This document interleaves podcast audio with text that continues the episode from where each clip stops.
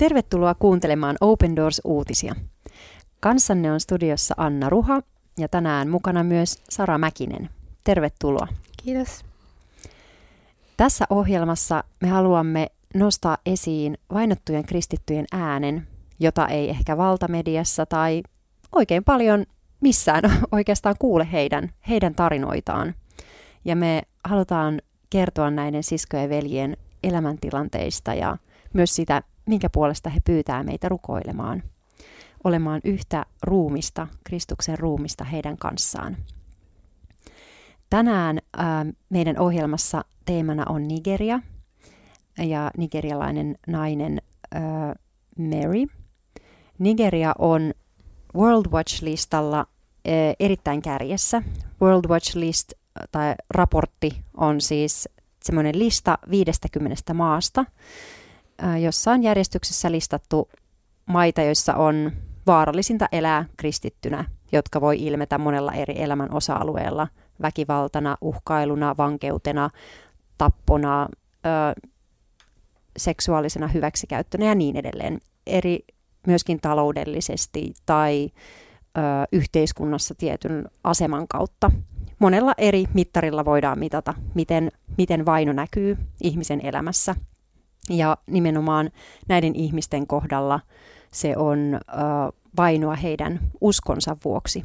Eli sen vuoksi, että he haluavat tunnustaa Jeesuksen Herrakseen ja seurata häntä.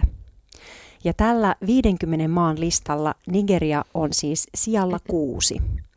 Ja Nigerian kristityt kärsivät vainosta, jonka taustalla on tällainen syvälle juurtunut pyrkimys alueiden islamilaistamiseen.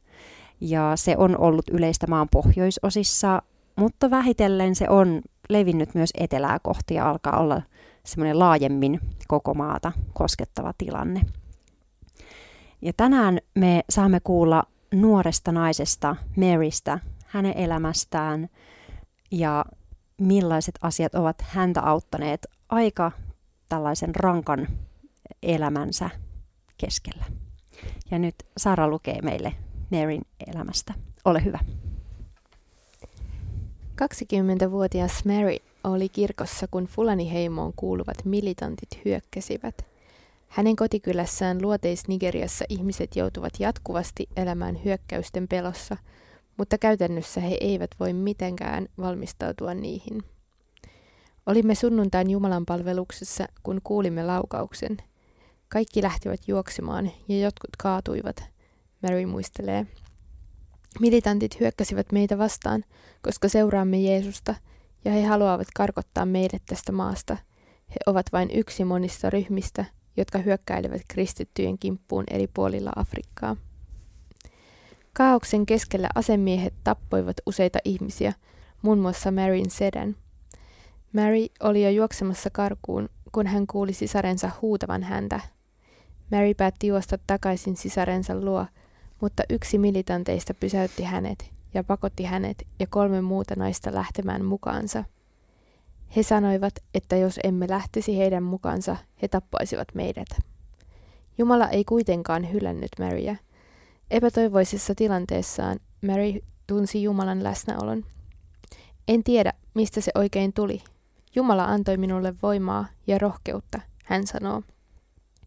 Kun naisia vietiin pois, heitä hakattiin ja pilkattiin sanomalla, ettei heidän Jumalansa ole elävä Jumala, eikä pystyisi auttamaan heitä – mutta Maryn usko pysyi lujana. Naisia marssitettiin metsässä tuntikausia. Aamulla yksi ryhmän johtajista käski Maryn luokseen. Hän näki, että Maryssä oli jotain erityistä. Hän näki, etten pelännyt heitä, Mary sanoo. Kerroin hänelle, että kyse on Jumalasta. Sanat raivostuttivat johtajaa. Hän sanoi, että ellen sulkisi suutani, hän ampuisi minut. Naisia pidettiin leirissä 54 päivää. Mary pakotettiin kokkaamaan militanteille, mutta naisille annettiin eläinten ruokaa. Naiset joutuivat toistuvasti seksuaalisen väkivallan kohteeksi. Joinain yönä minut pakotettiin militanttien vuoteeseen, Mary sanoo. Naisia ei siepattu ainoastaan kristittyjen yhteisön häiritsemiseksi. Militantit halusivat myös rahaa ja vaativat lunnaita naisten vapauttamista vastaan. Summa oli kuitenkin niin suuri, ettei kyläläisillä ollut siihen varaa. Taktiikan tarkoituksena on horjuttaa kristittyjen yhteisöjä ja tuhota Maryn kaltaisten nuorten tulevaisuus. Jos lunnaat maksetaan, rahaa ei jää koulumaksuihin, mikä rajaa merkittävästi nuorten nigerialaisten tulevaisuuden vaihtoehtoja. Köyhyydessä elään ja tulevaisuususkonsa menettäneen nuoren voi olla vaikea pysyä lujena uskossaan. Eräänä päivänä yksi militanteista tuli istumaan Maryn viereen. Mary ei voinut olla kysymättä, ettekö oikeasti tiedä, että se, mitä teette, on väärin? Ilmeisesti kukaan ei ollut aikaisemmin esittänyt tuota kysymystä.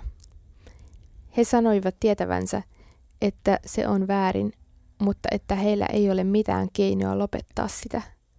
Sanoin, että onhan heillä keino. Jos annatte elämänne Jeesukselle, hän antaa teille anteeksi ja voitte lopettaa kaiken tämän. Marin rohkeus on hämmästyttävää.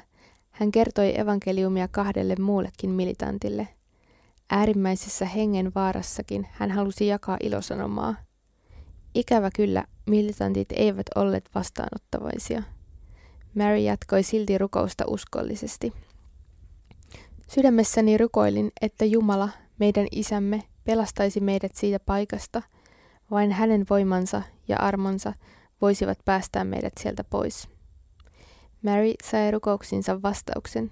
Kaikki naiset vapautettiin. Maryn perhe sai kuin saikin kokoon lunnaiden maksamisen vaadittavat rahat, mutta he joutuivat lainaamaan niin paljon, etteivät koskaan pysty maksamaan sitä velkaa takaisin. Kunnian ja häpeän kulttuurissa on täysin sopimatonta elää velassa, joten häpeä ajoi Maryn vanhemmat muuttamaan pois. Osin tästä syystä Maryn koettelemukset jatkuvat kotiinpalun jälkeenkin.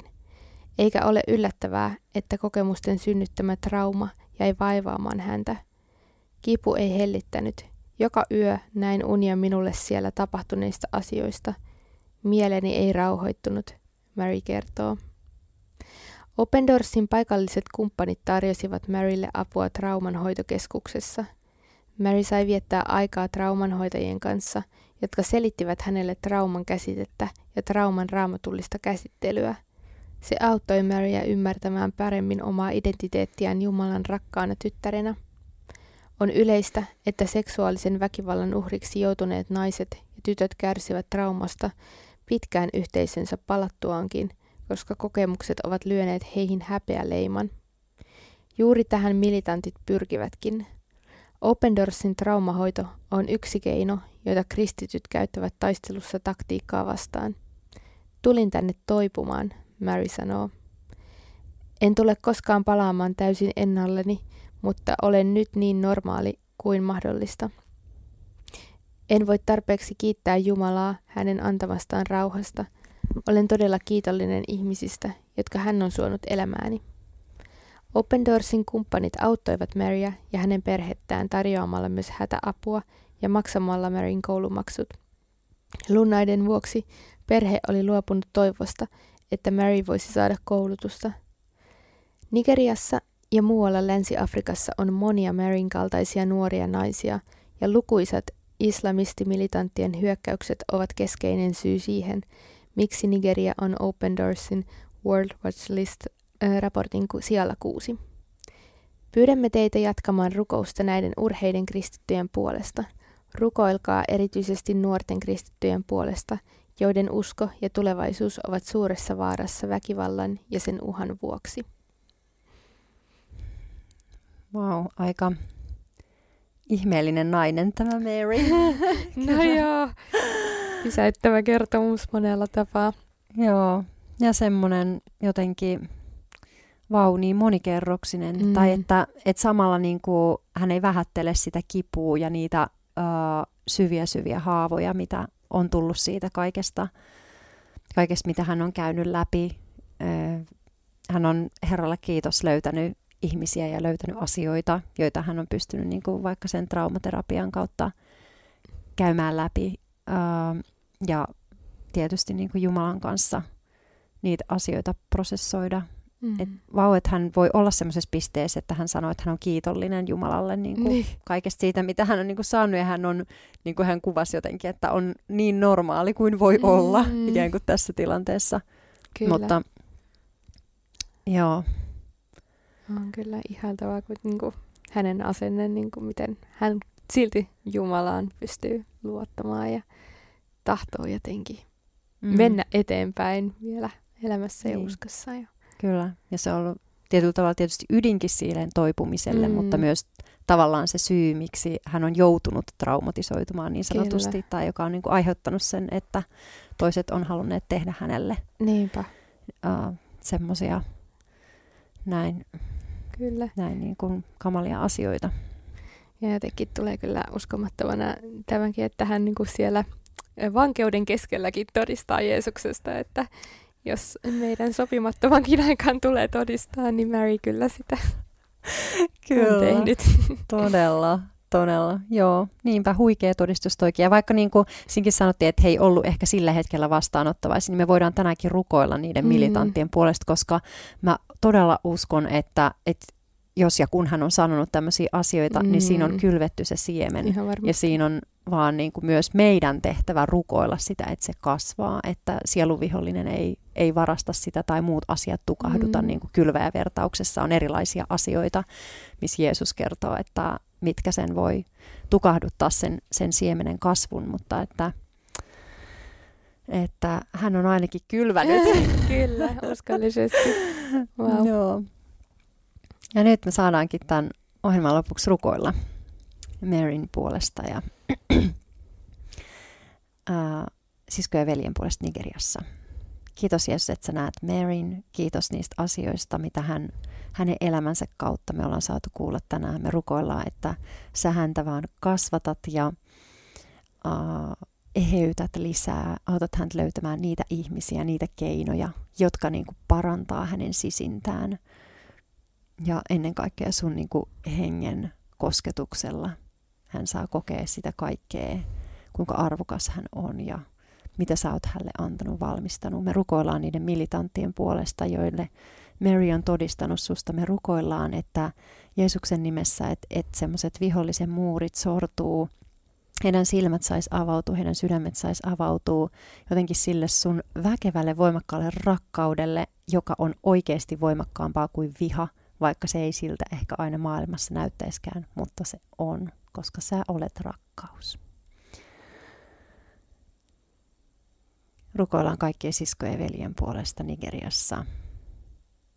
Jeesus, anna heidän olla sun valona siellä ja siunaa koko sitä kansaa. Se on sulle rakas. Rukoillaan, että uudet sydämet kääntyy sun puoleen. Jeesuksen nimessä, amen. Amen. Kiitos kun olit kanssamme tänään ja voit myös halutessasi tilata Open Doorsin ilmaisen lehden osoitteesta opendoors.fi kautta liity. Ja jos Jumala suo, niin ensi viikolla kuulemme jälleen.